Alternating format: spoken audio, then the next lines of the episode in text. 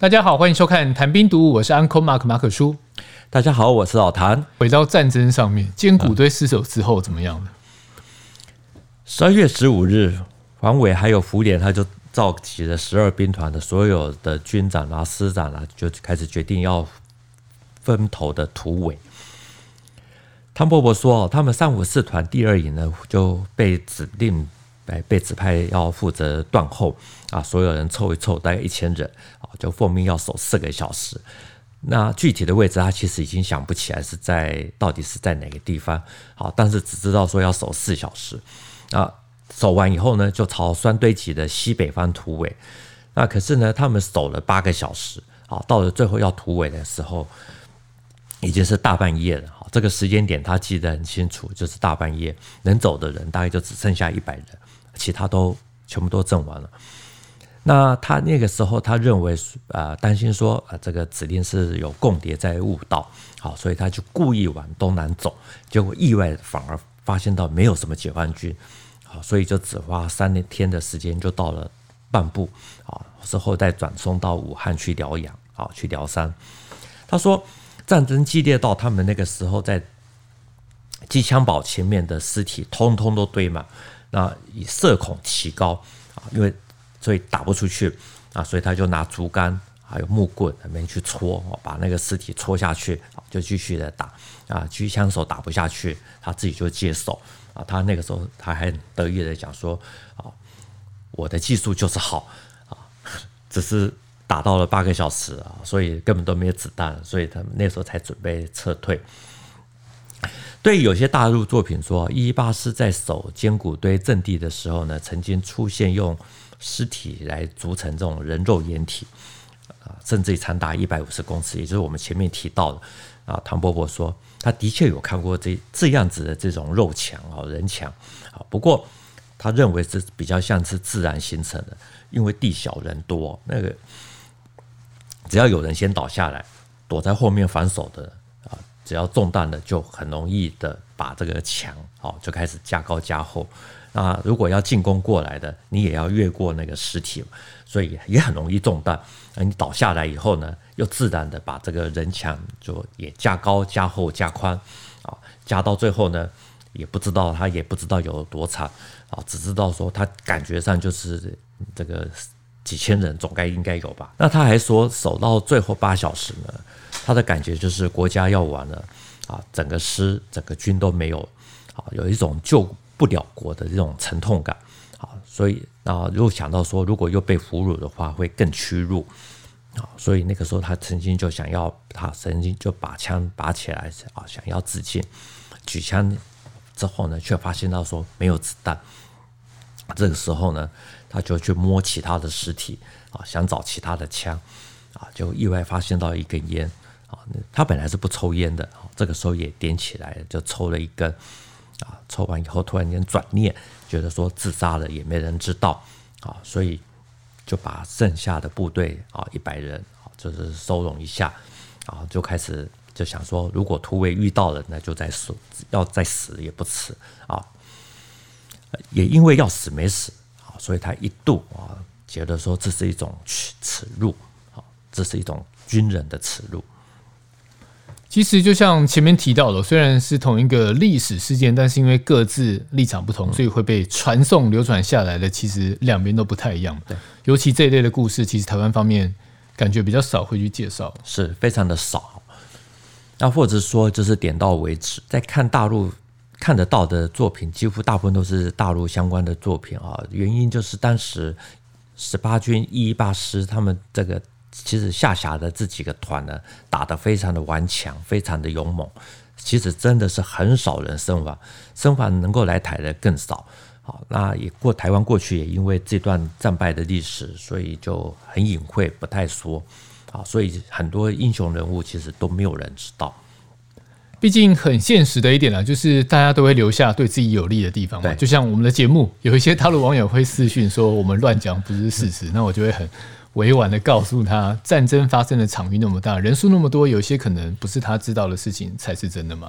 那事情真的是很多面向，更何况是一个大时代的战役。对，你讲这个我就比较有感觉啊，因为我自己后来稍微涉猎多了一点，或者觉得其实像大陆的这种大决战之类的书本，台湾也也一样，都有很多人会觉得说啊，它是一面倒的宣传啊，就像有些大陆网友觉得我们的说话是有问题是一样的。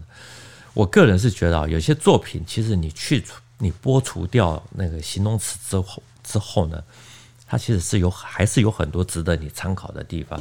就像我们刚刚提到的大决战这样子的书，我个人看法就跟台湾一般人的看法不太一样。我基本上认为它没有什么太偏颇之处。好，这更何况历史本来就是由胜利者来写的，要那么写也很正常。啊，至少作者也是曾经有做过实地的田野调查啊，这个有调查才有发言权嘛。而且最重要的是，这本书里面呢，其实对国军的某些团长、营长，其实还是给予高度的肯定。好，所以我想说，这个本来就是胡琏他们一一八师真的是有做到临难无苟免啊，坚守阵地，反复冲杀啊，让对手。都给予肯定。其实每次你讲这种交锋的时候，我都是边听边脑补画面，然后用过去看的一些战争片，在脑海脑海中模拟重建。反正每次的结论就是，战争真的是非常血腥。嗯，其实整个就是“血腥”两个字，真的是才能形容啊。在这个时候，其实也才能最能够考验人性，也才能够最看得出来说，一支军队到底有没有军魂。比如说一八师。他也有一另外一个团叫三五三团，他也是一支非常凶悍的部队啊。他是号称青年团，他的团长是陆秀山。我们是几乎都没有听过这个人的人名啊。不过他在《大决战》这本书里面被赞扬，说是在徐蚌会战里面表现最英勇的国军第十八军青年团团长陆秀山。他在战场的表现获得中共指导指挥者。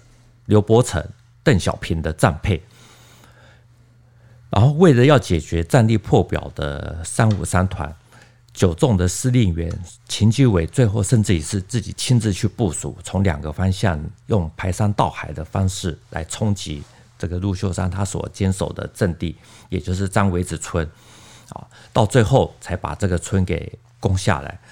然后不过呢，这位陆秀山团长呢，他后其实是很幸运的，他并没有战死，后来也都有来到台湾。但你刚刚讲的这位陆秀山团长，我其实好像真的很少，几乎说没有听过这个人物。他是下场怎么样？他来到台湾以后呢，在军中的发展应该不是很顺遂哦。后听说是沦为自来水的抄表员啊，就抑郁于中。对。我们后来去找陆秀山的资料呢，其实会发现到说几乎就找不到啊。其实这是很可惜的事情。我猜很可能就是说多少也与陈诚系的土木系啊，后来在台湾吃不开，其实是有相当的关系。其实话说回来，如果我们是用最后一场战役去定义功过，对他们也非常的不公平啊。但这个其实也是很现实的一个问题。真的，其实我们看整个徐蚌会战或者说整个的国共内战，其实会发现到国军那个时候的中级干部应该素质都还算不错，对。但我觉得一般就大家啦，就是比较对军事没有那么深入了解的，嗯、其实他对于是生是死，那你获得荣耀或是屈辱，跟你打胜仗或打败仗，其实是不能画上等号的。我们前面提到汤伯伯兵败双堆积啊，一度想要自尽，后来，来到台湾以后呢，后来他就改行当国中老师。在上课的时候呢，有的时候难免就会跟学生讲过讲起那一段历史。我后来有联络上汤伯伯之前教到的这位学生，也就是写部落格的这位学生，他其实就是王国兴医师。他说，他之所以会在部落格上面写上这一段呢，最主要就是当时老师讲的这个故事的时候呢，他印象太深刻了。好，他说他还记得那时国一的时候，老师上课说着说着。好，就说到了徐蚌会上啊，接着就是说他们全师啊，整个师都被歼灭啊。那个时候他也想要举枪啊，跟兄弟弟兄同归于尽，可是后来发现到没子弹。但讲到这里呢，这个王医师说，这个同学就一阵爆笑啊，就这边讪笑，然后就是笑老师说啊，老师其实老师怕死啊。他说他因为个子小，坐在第一排。很清楚的看到老师那个时候脸上扭曲痛苦的那种表情啊，然后就说不下去。那之后也就没有再听过老师在讲这段故事啊。都经过五十年啊，王医师就还忍不住的说，他当时非常的难过，好，也觉得很抱歉，然后也一直都没有忘记。好，所以因为他非常感念这个谭老师啊，就是谭伯伯当年的激励，好，所以他也愿意的具名，啊，这个让我们就提到他的名字。我们有时候读历史啊，古人常常说会远见长叹，不忍中读。啊，我们这种听的汤伯伯，其实被年少不懂事的学生嘲笑，啊，这其实还真的是会有这样子这种感觉。我其实觉得老谭最后讲的那段真的非常的。揪心呐、啊！你去想象那个画面，然后一个老人家，然后他真的是经历过那种生离死别，再跟大家分享，但大家却把它当成笑话。对，对啊，那其实，哎，好，我们其实是苦笑，不是很开心的笑。今天的节目就到这边，还是要谢谢老谭的分享。那其实从他分享的很多故事。还是可以继续强调，如果你家里面有认识一些长辈左邻右舍的话，也都可以从大陆过来台湾，曾经经历过那一段大时代。那现在表达能力还不错的话，欢迎提供受访资料，信箱是 service at ettoday 点 net。那如果是看 YouTube，也可以直接在底下留言。这一集的节目就到这边。谭兵读武新闻与历史的汇流处，军事是故事的主战场，只取一瓢饮，结合军事历史跟人文的节目。喜欢的话，赶快订阅我们的频道，也欢迎在底下留言。再次谢谢老谭，谢谢大家，我们下次见，拜拜，拜拜。